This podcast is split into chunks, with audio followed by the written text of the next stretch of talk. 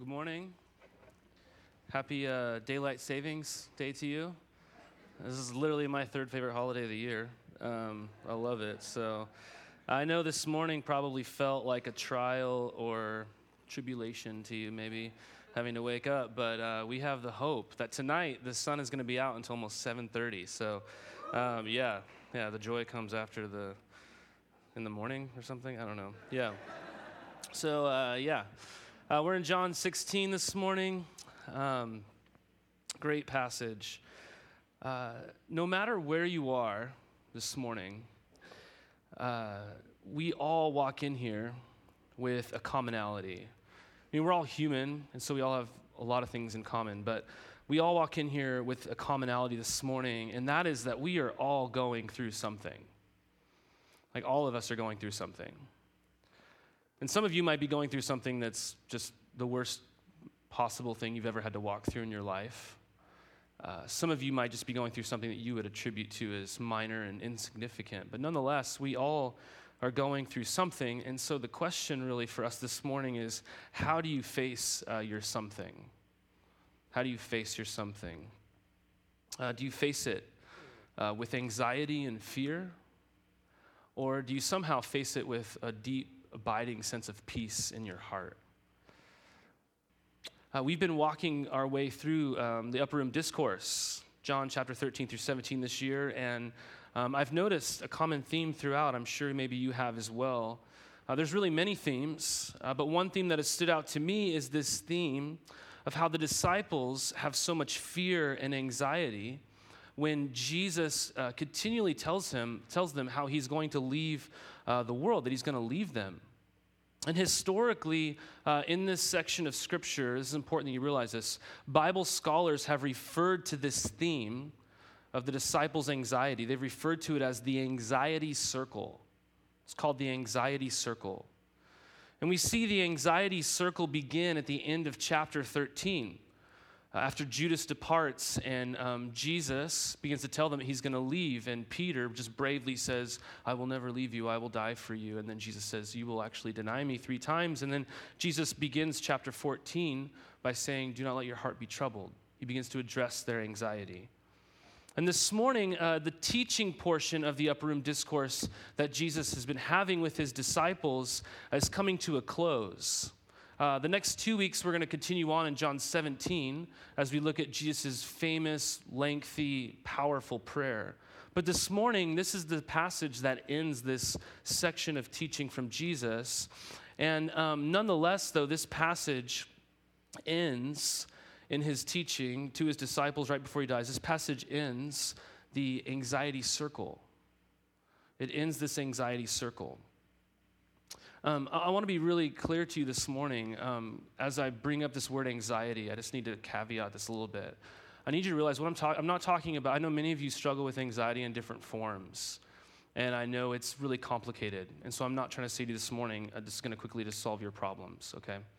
Um, I know that anxiety, uh, when people have panic attacks, different things, uh, we, we approach those things a little bit differently. What we're talking about explicitly is disciples and you and me when we face circumstances that seem to just be way too heavy or too difficult. Uh, when anxiety comes from that, as we look at our circumstances, um, I think this morning is a very powerful, powerful passage. These nine verses are very powerful, addressing that kind of anxiety. So powerful that it will, I think, crush and stomp out your anxiety when it springs up, okay? And so we see these three realities that Jesus gives to his disciples in this moment that I think will defeat your disorienting anxiety as you approach different circumstances and things in your life. We see these three things. We see that you are loved, we see that you are not alone, and we see that Jesus wins. And you see that you are loved in this passage, that you are not alone, and that Jesus wins. Okay? So, first, you are loved. Verse 25. I have said these things to you in figures of speech. The hour is coming when I will no longer speak to you in figures of speech, but will tell you plainly about the Father. In that day you will ask in my name, and I do not say to you that I will ask the Father on your behalf, for the Father himself loves you because you have loved me and have believed that I came from God. I came from the Father and have come into the world, and now I'm leaving the world and going to the Father. Jesus starts here and he refers to, uh, he says, uh, These things that I've been saying to you. That, that quotation, these things that he's been saying to them, this is a reference to the entirety of the upper room discourse. So it's not just the verses in this passage or the ones right before it's the entire upper room discourse. And it's really important to understand that when Jesus says that he's been saying these things to them in figures of speech, he's not saying, hey, I've been really holding back from you. You know, I've been trying to confuse you, you know, and kind of code what I'm saying uh, just because the time isn't right for you to understand these things. That's not what he's saying at all. What he is saying instead is that he has been speaking to them in figures of speech because they aren't able to understand, as humans, these great realities about God and salvation the things that, that they, are, they need to understand about God and salvation. As mere humans, they aren't able to understand those things. They need Jesus to go and to finish faithfully his mission that he was sent to this earth to do. I mean, he even says again in this passage, I, I, you know, the Father sent me into the world and I have come into this world. He has been sent here with a mission. He was to enter this world and live a perfect life, a sinless life, and then to take our rightful judgment in his death on a cross for us. And then three days later, get up from the dead and walk out of the grave, proving to the world that he has defeated sin and death once and for all. They needed Jesus to finish the mission so that, as we looked at a couple of weeks ago, so that we could be forgiven, so that we could be washed and clean, so that He could then send the Spirit into our lives, that we could be a dwelling place for the Spirit of God. And what did we look at two weeks ago? It says the Spirit comes and He what? He guides us into all truth. He guides us into all truth. And so Jesus says, After my resurrection, I will not speak to you in figures of speech, but plainly. Well, plainly about what? About the Father well, what about the Father? What does it say? That He loves you. That He loves you. That He Himself, eternal God, creator of planets and galaxies and Mount Hood, right, and the Grand Canyon, and the Willamette River that you know flows behind us this morning, and Maui, you know, or uh, I just read recently or heard this uh, week actually about how in Indonesia, right, our Papuan brothers and sisters here could testify to this, right? In Indonesia, right, there are so many beautiful islands that if you were to visit a new one every day, it would take you almost 50 years to see them all. The God who made those islands, right, that God eternal God, the God who made all things material, who made your mind and your heart and the lungs that you have this morning, who made your senses and your emotions, that Him, that God who created you, right? You're not an accident, you were designed. God made you. God, God the Father, He loves you. That He loves you. Why does He love you? Why does He love you? Verse 27 The Father Himself loves you. Why? Because you've loved Jesus, you've believed in him. And in believing in him, John teaches you that you now belong to him. And so, this Father, God the Father, you belong to Jesus when you believe in Jesus. And when you belong to Jesus, the Father loves you, explicitly loves you with a special kind of love. See, I, I feel like I could stand up here right now and I could genuinely say to you, um, I love you guys. I, I feel like I could genuinely say it to you. I, I really do. I pray for you broadly and our time together every, every week. If you're a member of this church, I pray for you by name at least once a week. Okay? Um, if we talk afterwards and, and you were visiting with me, even if I didn't really know you that well, I feel like I'd have this general sense like I care about you or, or I love you, okay? But um, when I get to go hug my son after this gathering this morning, um, my oldest son, Tucker, who's turning nine today, it's his birthday today, okay? So when you see him, tell him happy birthday, but don't tell him I told you that, okay? Um, just act like you knew, okay? Um, but I will hug him and I will say to him, Tucker, I love you, okay? And when I say that to him, I will mean something very different than when I say that to you, right? Why? Because my, my love for Tucker is special. He, he belongs to me, right? And with this love that Jesus is talking about comes a special kind of access. Jesus draws that out here as a result of the Father's love for you if you know Jesus. He says, In that day you will ask in my name, verse 26. And I do not say that I will ask the Father for you. So he's not saying, Hey, talk to me, and then I'll refer that message to the Father. No, he says, He doesn't say that. He says, The implication is this ask him yourself. Ask him yourself. He loves you. The Father loves you, ask Him yourself. See, uh, in the same way, if Tucker comes in the middle of, of the night to me and wakes me up in my bed while I'm sleeping, okay, I welcome that, all right?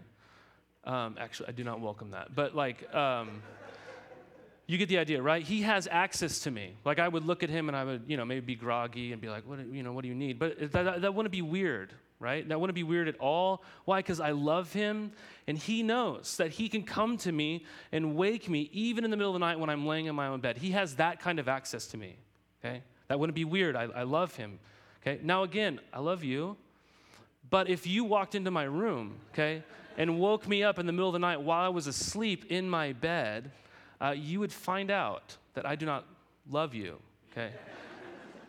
In the same, I'll try to continue to love you, but I will not love you in the same way that I love Tucker, correct?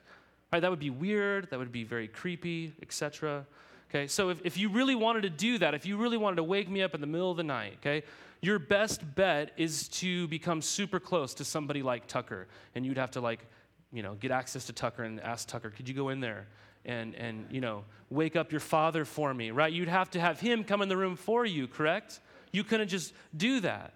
But do you see what it's saying here? That's not how God loves you. If, if you've believed in Jesus, Jesus doesn't walk into the Father's room for you on your behalf.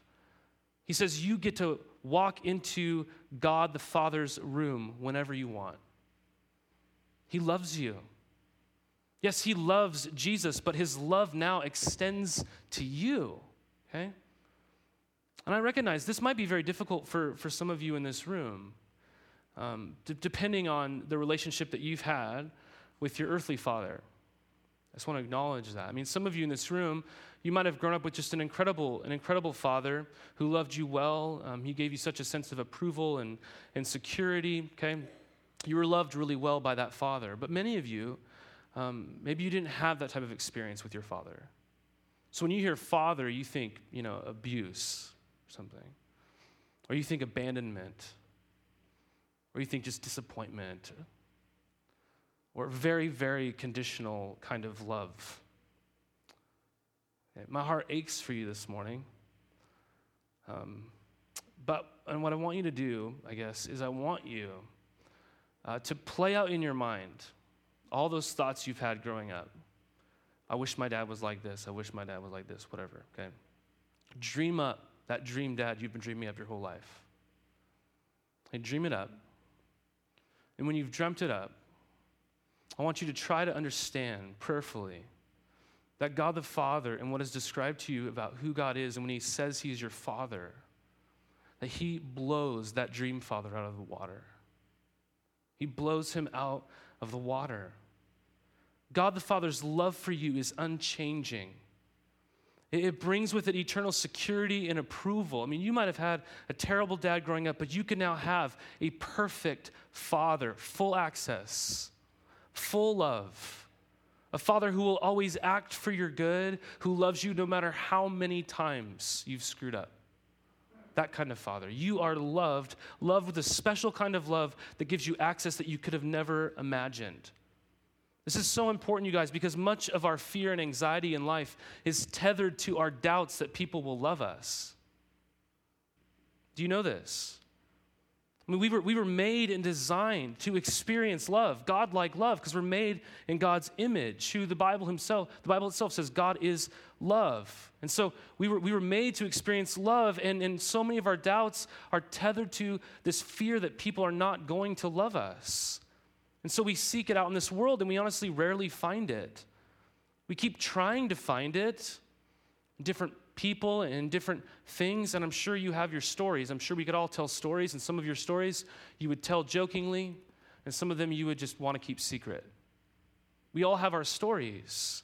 We rarely find it in the world, yet we see here that if you believe in Jesus, you are loved perfectly, fully, forever. So no matter whose love comes and goes in your life, you can return to these pages and you can hear Jesus say, The Father Himself loves you. That hasn't changed. Yes, so and so may not, but the Father Himself loves you with a perfect love that casts out fear. But secondly, we see this amazing thing that you are not alone. Okay. Look at verse 29. His disciples said, Ah, ha, now you are speaking plainly and not using figurative speech. Now we know that you know all things and do not need anyone to question you. This is why we believe that you came from God. Jesus answered them, uh, Do you now believe? Behold, the hour is coming. Indeed, it has come when you will be scattered each to his own home and will leave me alone. Yet I am not alone, for the Father is with me. So Jesus had just said that the hour is coming when he won't speak to them in figures of speech, but will speak plainly to them. Okay? We just saw that. The hour he is referring to, if you've been with us since the beginning of the year, the hour refers to his death and resurrection. Okay? So Jesus is saying, hey, it's coming. The hour is coming. It's, it's now here. And the disciples, maybe they're really moved by Jesus' declaration that the Father loves them and they have this access to the Father. They say, oh, now you're speaking plainly. And Jesus just told them soon. And they're like, soon? No, now. Right? Like, we totally get this, Jesus. And they continue on to say that this is why they believe that Jesus came from God because he's so smart and so wise. Do you see that? That's like what they say. They say, Oh, because you know everything and no one can question you, right? We know that you've come from God. They say in verse 30, Now we know that you know all things and you don't need anyone to question you. He's like viewed by them as this expert on life, okay? And we do this with people.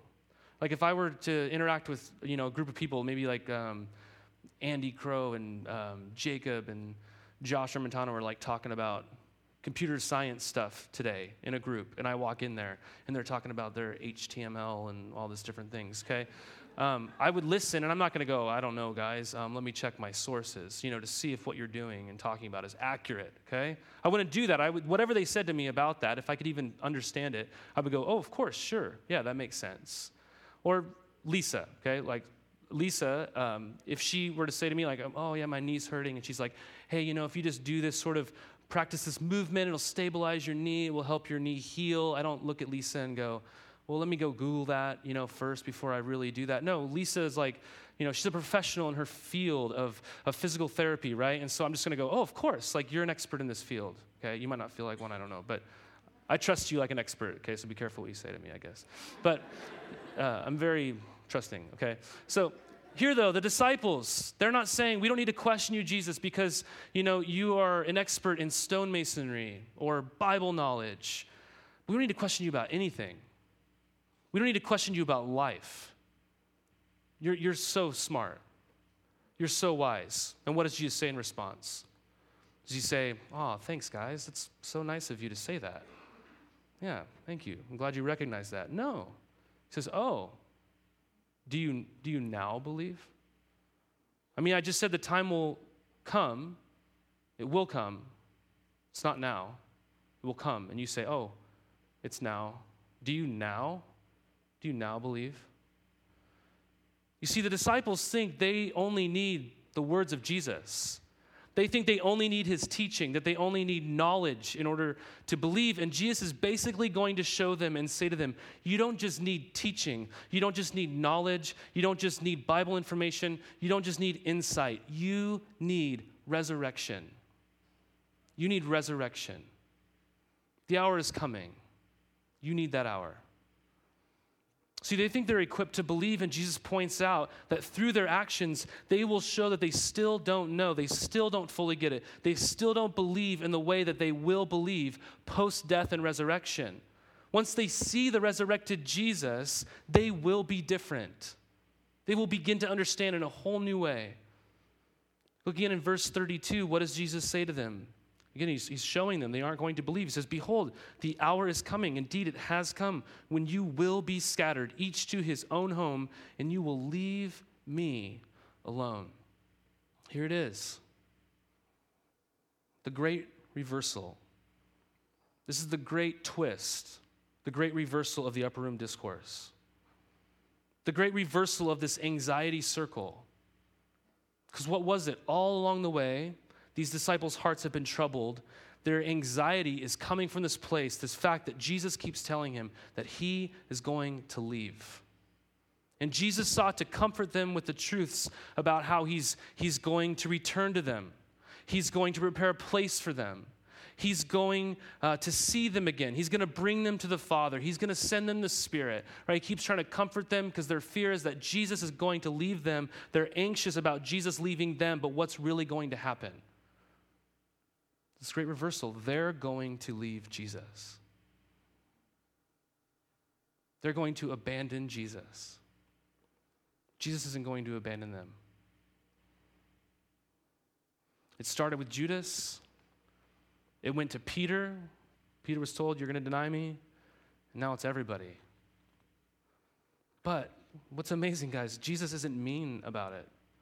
He doesn't like point his bony finger in, in their faces. He doesn't say, Hey, you want to talk about abandonment, right? You're, you're leaving me. That's not what he does. He just simply says, Hey, this is what's going to happen. And when it happens, it's going to reveal to you that you haven't fully understood yet.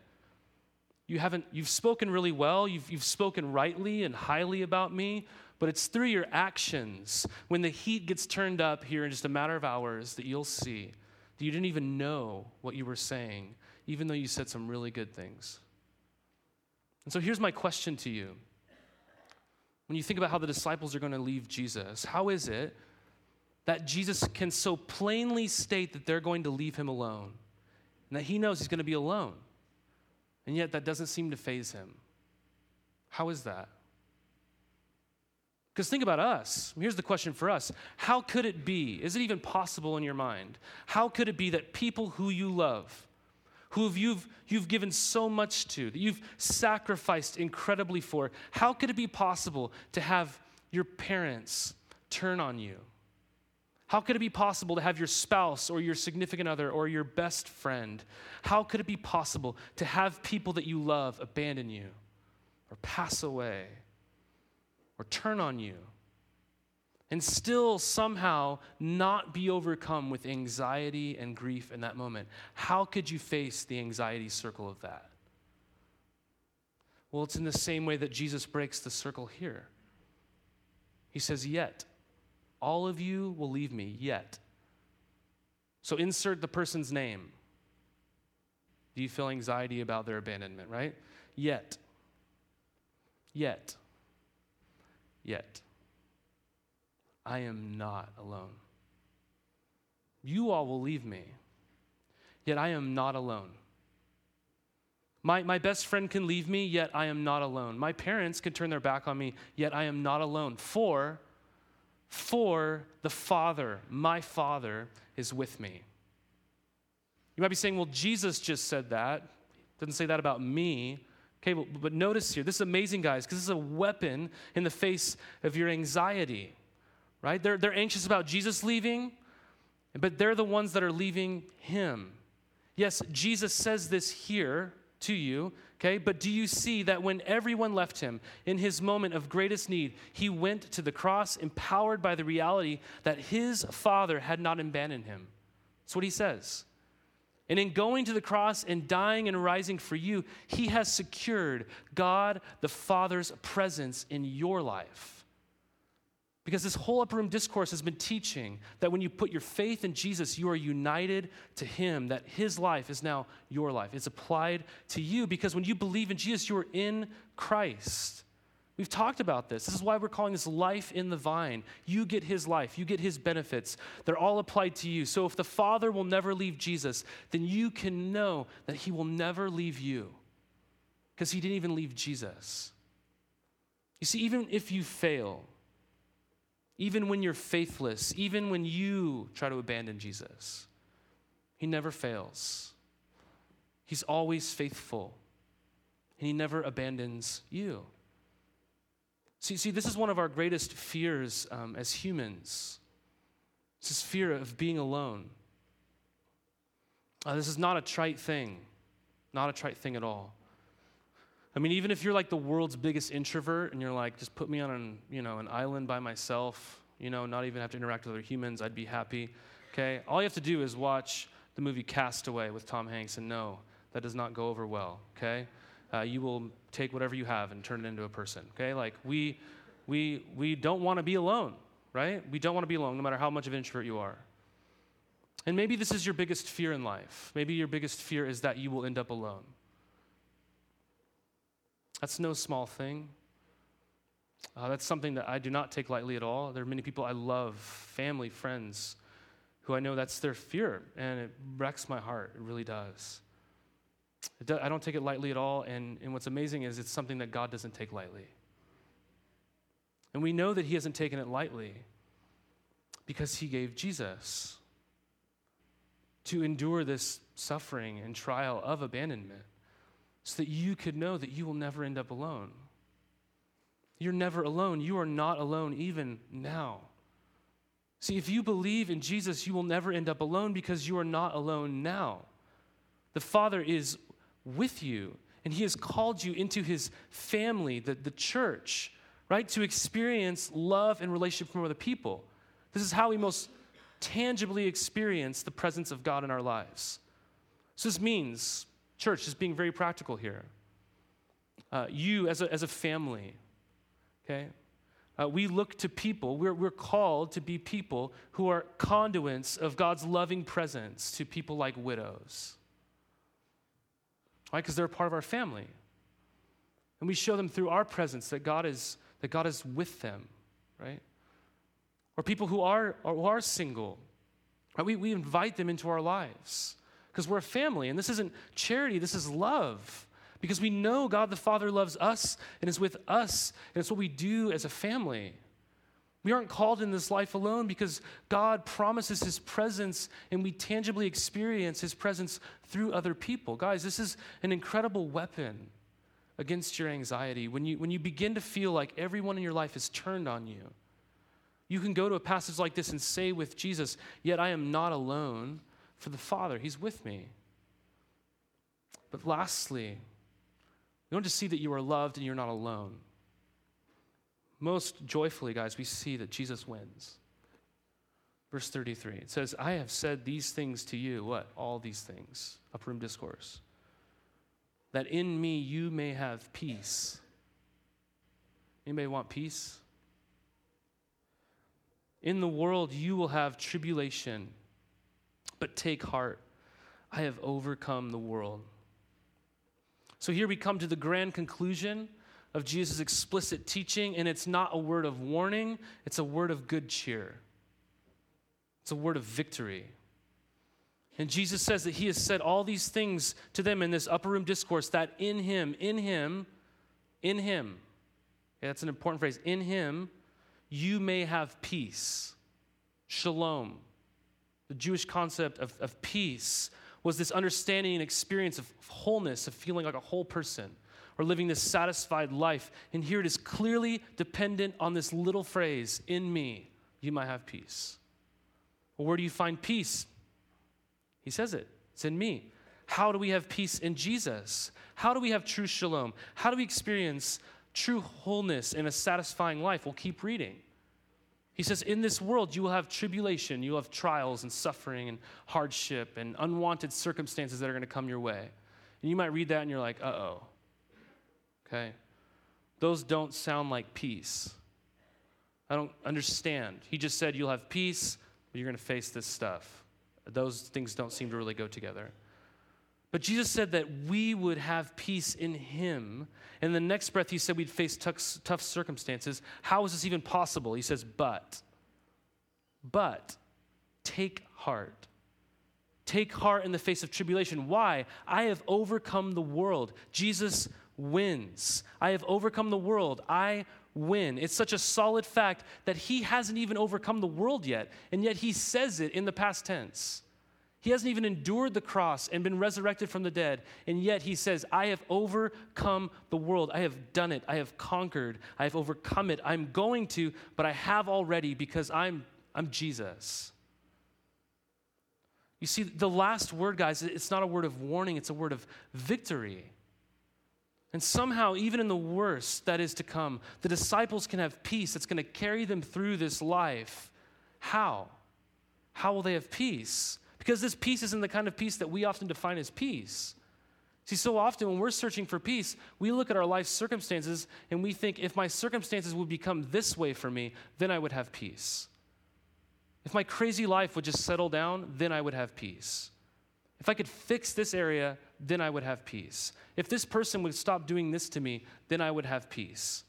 And we do this. We look at all of our circumstances and we say, if these get fixed, then I'll have peace. If my burdens could be alleviated, if I could just get to the end of the term or whatever, then I can finally have peace.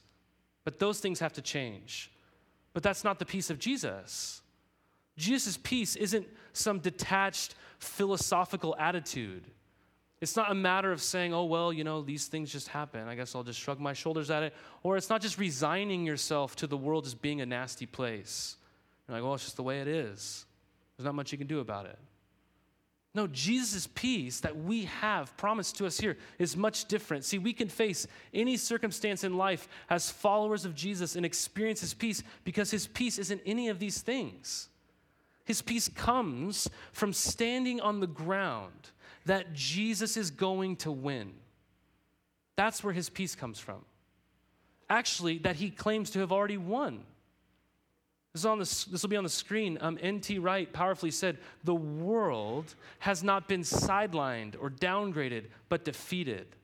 When Jesus took upon himself the weight of the world's sin, when he burst through death itself into God's new creation, and already when he decisively challenged the power of corruption, decay, and death in healing the crippled, the man born blind, and Lazarus, in and through all these things, he was not just proving a point, he was winning a victory. Not just setting an example, but establishing a new reality. Jesus wins. He's already won, and you can now live and believe that no matter what comes your way, whatever circumstance you're facing, whatever person that's hard to endure, that thing that just you is stressing you out, it cannot dethrone Jesus.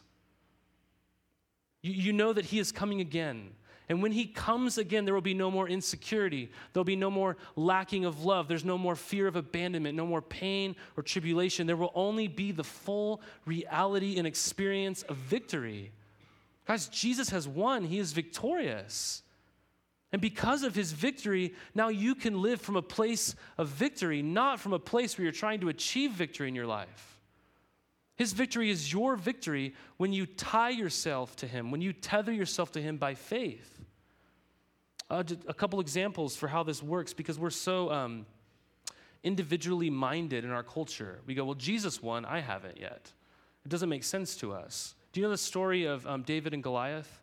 Right? Even if you're not Christian, you probably maybe heard that story, correct?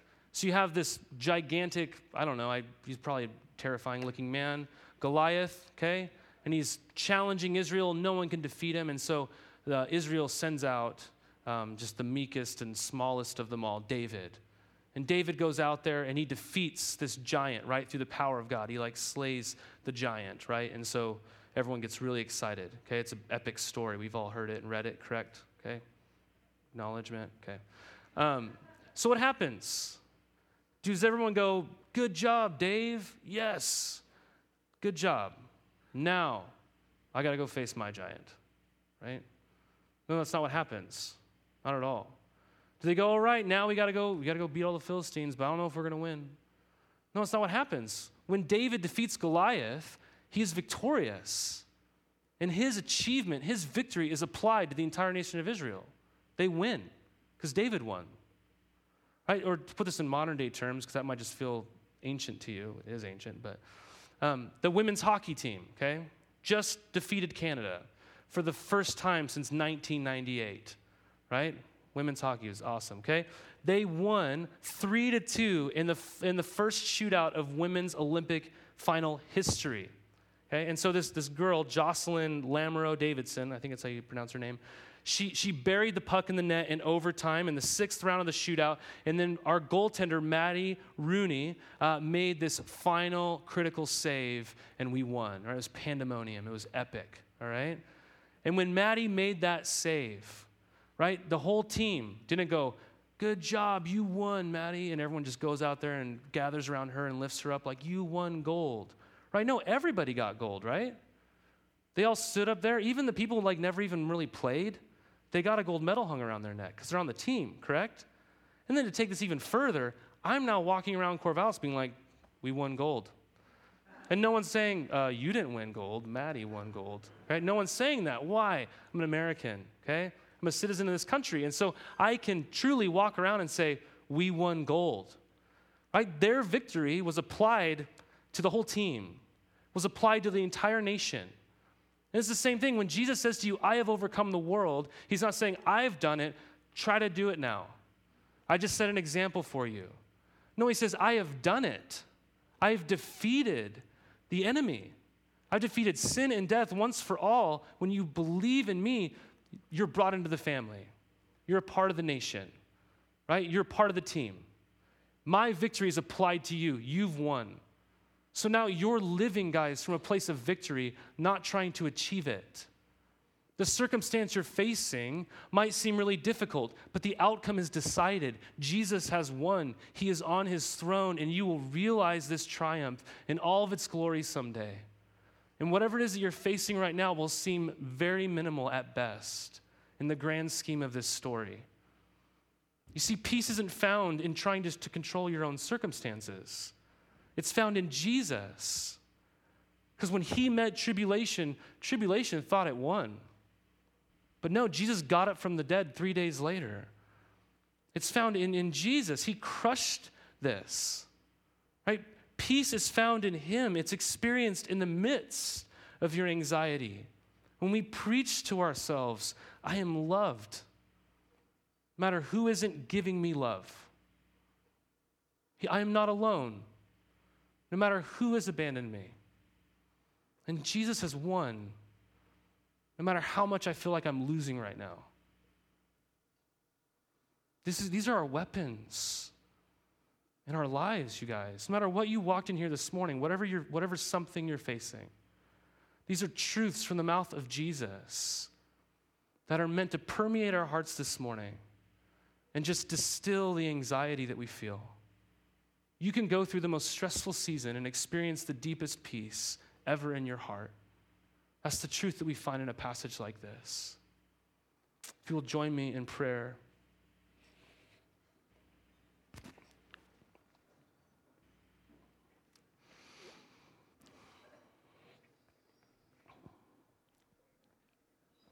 God, I just pray as individuals and as a church as a whole that we wouldn't be anxious about anything. But in everything, uh, through prayer, supplication, knowing we have access to you, Father, in everything and with thanksgiving, we just make our requests known to you, knowing that you've won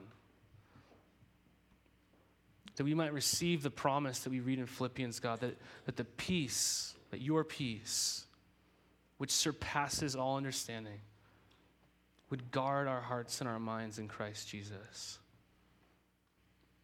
who crushed death, who crushed our sin, to where every circumstance that I face and we face now, God, you can somehow, in a way we can't see, you're, you're using that to make us more like Jesus. So I pray in that in a profound way that just might not even make sense to us right now, God. I pray we would experience that peace.